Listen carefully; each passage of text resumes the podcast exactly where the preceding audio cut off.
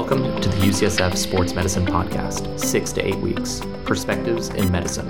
During our program, we continue to cover a variety of hot topics in the sports medicine world and more.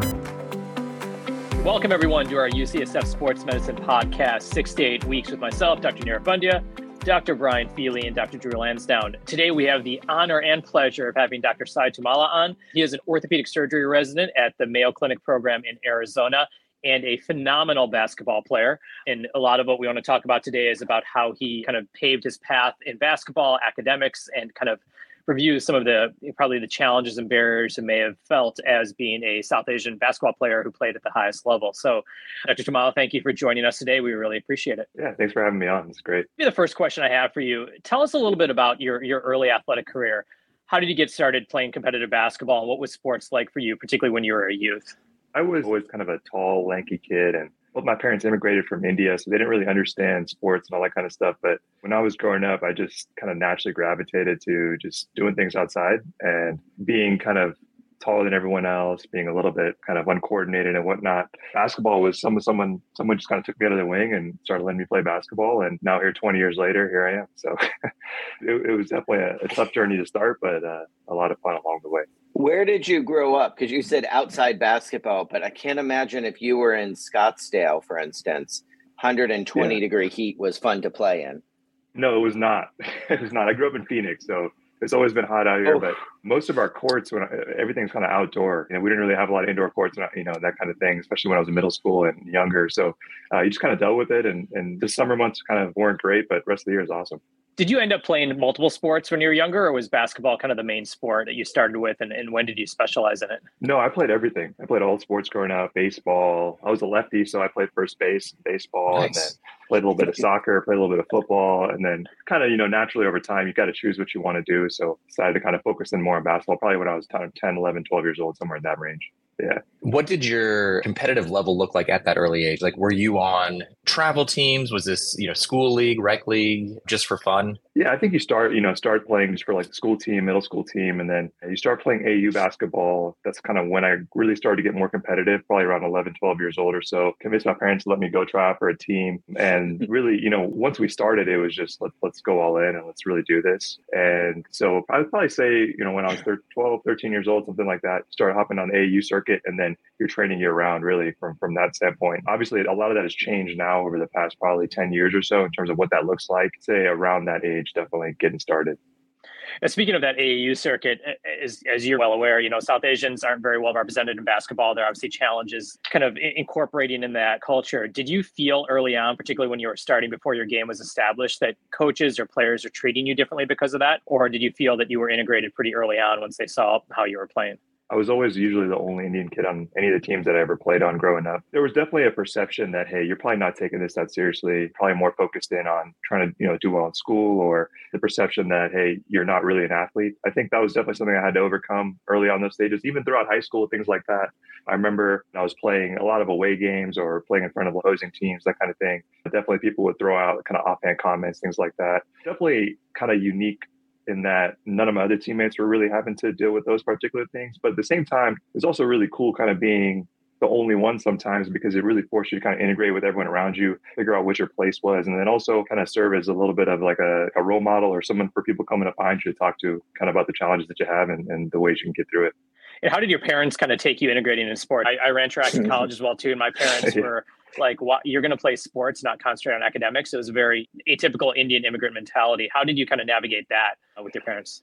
Well i don't think they really understood it at first. It took them probably three four years to really understand what it, what the level of commitment that you needed to have to, to do it at a high level was. But their whole thing was you know as long as you do well in school you can do whatever you want to outside. So that was a big drive for me to do well in school to say hey i really want to play basketball. I really want to do this. Once they kind of saw like the way it was developing me in terms of being able to have like a focused plan outside of school, you know, being disciplined, working hard, working towards something, they, they kind of bought in at that. It took them, it took them a lot of time. I still don't think my parents really understand that, like what basketball is and like the, the ins and outs of it and whatnot. Like my mom would come to all the games and she'd just get excited watching the games, but I don't think she actually understood like all the things that went into it. You know, as, as long as they were there to support me, that's all I could ask for. And as you approached like the collegiate level, what was your plan at that point? You know, after you were finished with basketball, like, were you looking towards a career in medicine or is this something that came about later? Not exactly early on. I think if you want to play basketball at, at a Division One level or like high major Division One level, it's you're really looking at it as like a career early on. I mean, I put so much time into it all throughout high school, all throughout middle school. It was like, let's let's do this. Like, let's see if I can if I can go play pro, whether that means here or overseas in, in Europe or what, how to make that a career. But when I started it at ASU, one of our team docs was he was an orthopedic surgeon, as most team docs are now, which I didn't know that back then. And he kind of like took me under his wing a little bit and we got kind of close. And he also happens to be a large Indian man. So he, he also played college basketball too. So we would just kind of like, you know, bounce ideas off each other. So what that would look like. I took some science classes early on in undergrad and I really liked it. Kind of seemed to be integrated to what I was doing, playing sports, understanding like my body and and and and how things work. So that kind of drove me in that direction a little bit and started to think about that probably you know early on in, undergrad. And how did you manage that? I mean obviously taking pre-med and, and, and playing basketball i mean obviously there's a lot of travel. You, you can't actually change when labs and stuff were were, were the coaches and uh, pretty flexible with that or was it just kind of like a, a struggle for you to kind of manage all those things and, and succeed academically and get those requirements out of the way? Yeah once i decided to do it there was definitely like you had to put a plan in place as to how you want to do it. As you know the labs are the hardest thing in undergrad is to figure out when you can get those three hour time blocks because you know the, the the practice schedule and the travel schedule is just not accommodating. So what I would try and do is, is organize a lot of stuff in the summer, the like the the more time intensive lab courses, and then during the season when that comes around, you fit things in when you can. I mean, a lot of times I was studying on the plane, flying in you know to away games or in hotel rooms later at night, just kind of making it a priority. Once I decided to commit to do it, went all in and, and wanted to to figure out when I could do it, where I could do it. And I was lucky to get some good support too. You know, coaches understood, hey, this is what he wants to do, was kind of able to get that support. So that was nice. But it was not easy. But I think it's like with anything you want to do, it never gets easier. You just kind of got to commit to it and want to do it. When you were growing up, who were your player role models? Believe it or not, my favorite basketball player growing up was Richard Hamilton. Played for the Detroit Pistons back in the day.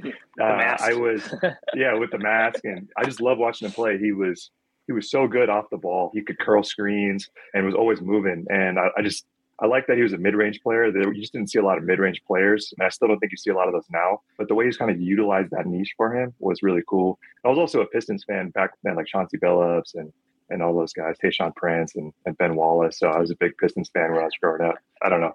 That was my favorite player. Do you made that transition from finishing undergrad, then going on to medical school. What was your basketball career at that point? Where did you see yourself going career-wise after that? I was a weekend all star in medical school. That's kind of where I transitioned to. Uh, we were kind of lucky. I went to medical school at the University of Hawaii, and we had a, a, medical school basketball league. But it wasn't just a medical school basketball league. And you know, Hawaii's a small place, and there was all the docs in town would form teams. So you see all the subspecialties would have a team. So pediatrics would have a team, surgery would have a team. There'd be all these attendings from all over town, and we had like a big league. So it was a ton of fun. I used to play in that all throughout medical school and just kind of stay fit and, and we were able to do that then. I also played in other leagues, men's leagues and things like that around town. Wait, so which specialty had the best team?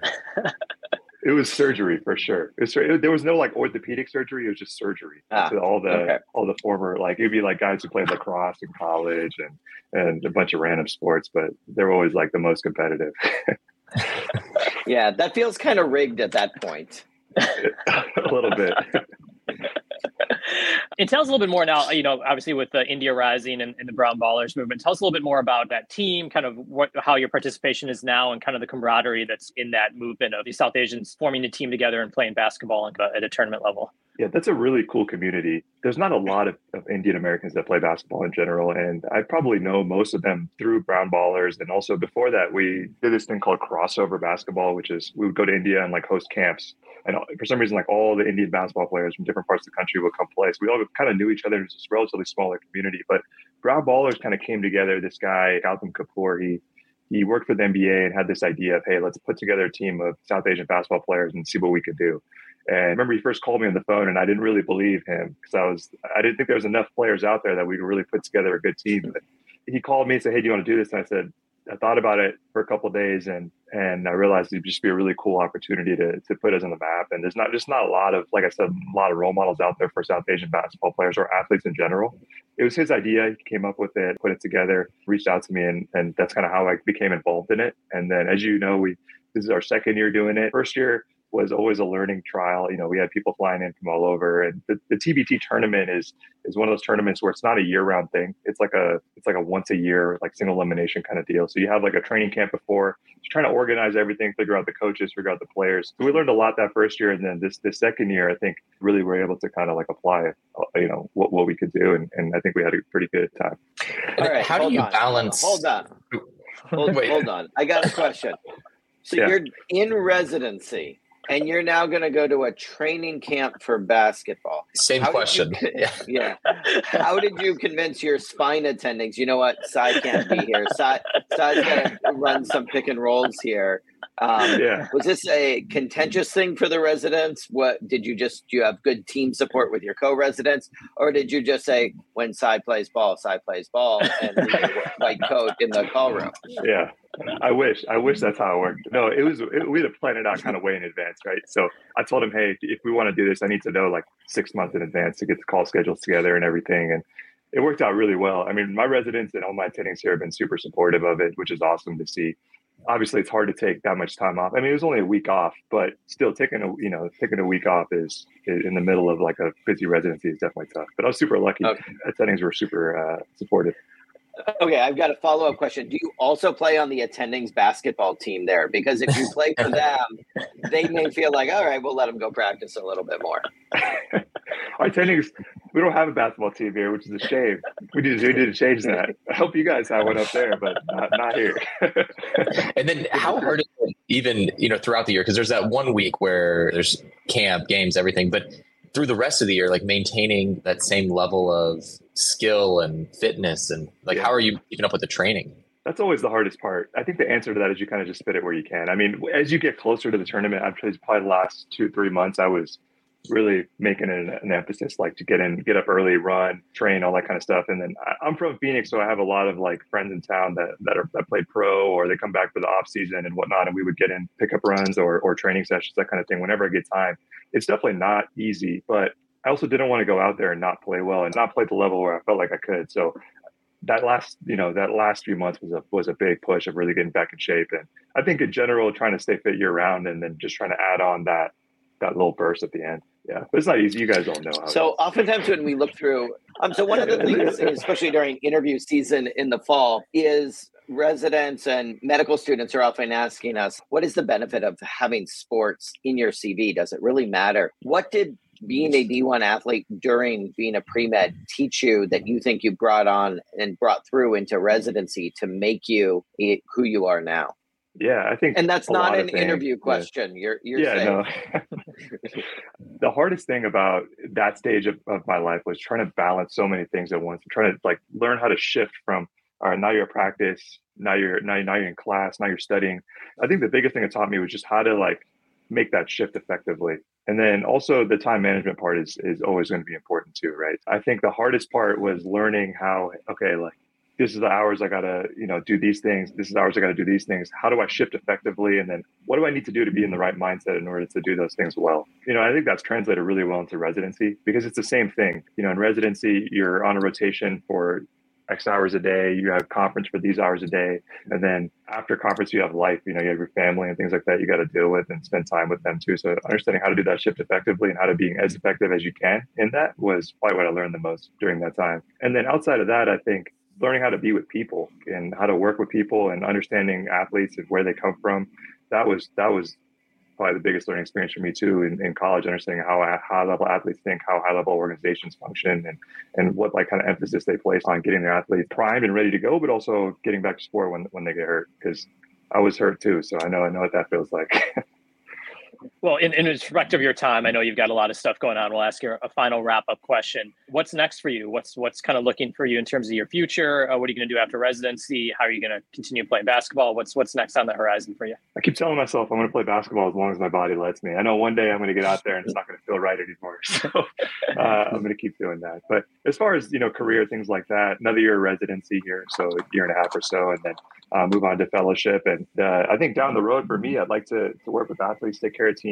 It's something that I'm well poised to do. It's kind of a goal for me as, as I move forward uh, and uh, kind of keep keep staying involved in both worlds as much as I can until I can only stay involved in taking care of athletes and not playing anymore. That's great. Well, Lasai, thank you for joining us. Really appreciate you taking time out of the busy residency. And uh, one final question for you, okay? Jordan or Kobe? Who's the best player? I'll take I'll take Jordan. He was the original guy. He was original, you know, like mold for everybody. So he was the guy. awesome. Well, wait, wait, wait. Oh, wait, wait, wait, wait. Why is okay. why is Chris Chris Mullin should be in there, right? Left-handed, you know, six seven, kind of the right size. That's who I thought you were going to say was your role model growing up. Chris Mullin. That's, that, that's a stretch. underrated. Definitely underrated, dude. I'll give you that. well, after Brian does his typical Chris Mullin, you know, fanboy shout out, well, we thank you once again, everyone, for listening to our podcast, um, Six to Eight Weeks. You can find us on the web at six to eight weeks podcast.com and check us out on Twitter as well as Instagram. Thank you. Thanks for listening to the UCSF Sports Medicine Podcast, Six to Eight Weeks Perspectives in Medicine. What do you think of this topic? Connect with us now. In addition to finding our contact form, you'll also find our social media links in our entire Six to Eight Weeks episode archive. Help us grow our listenership by liking, subscribing, and sharing everywhere. We're eager to hear from you, and we'll be sending you more great thought provoking content in less than six to eight weeks.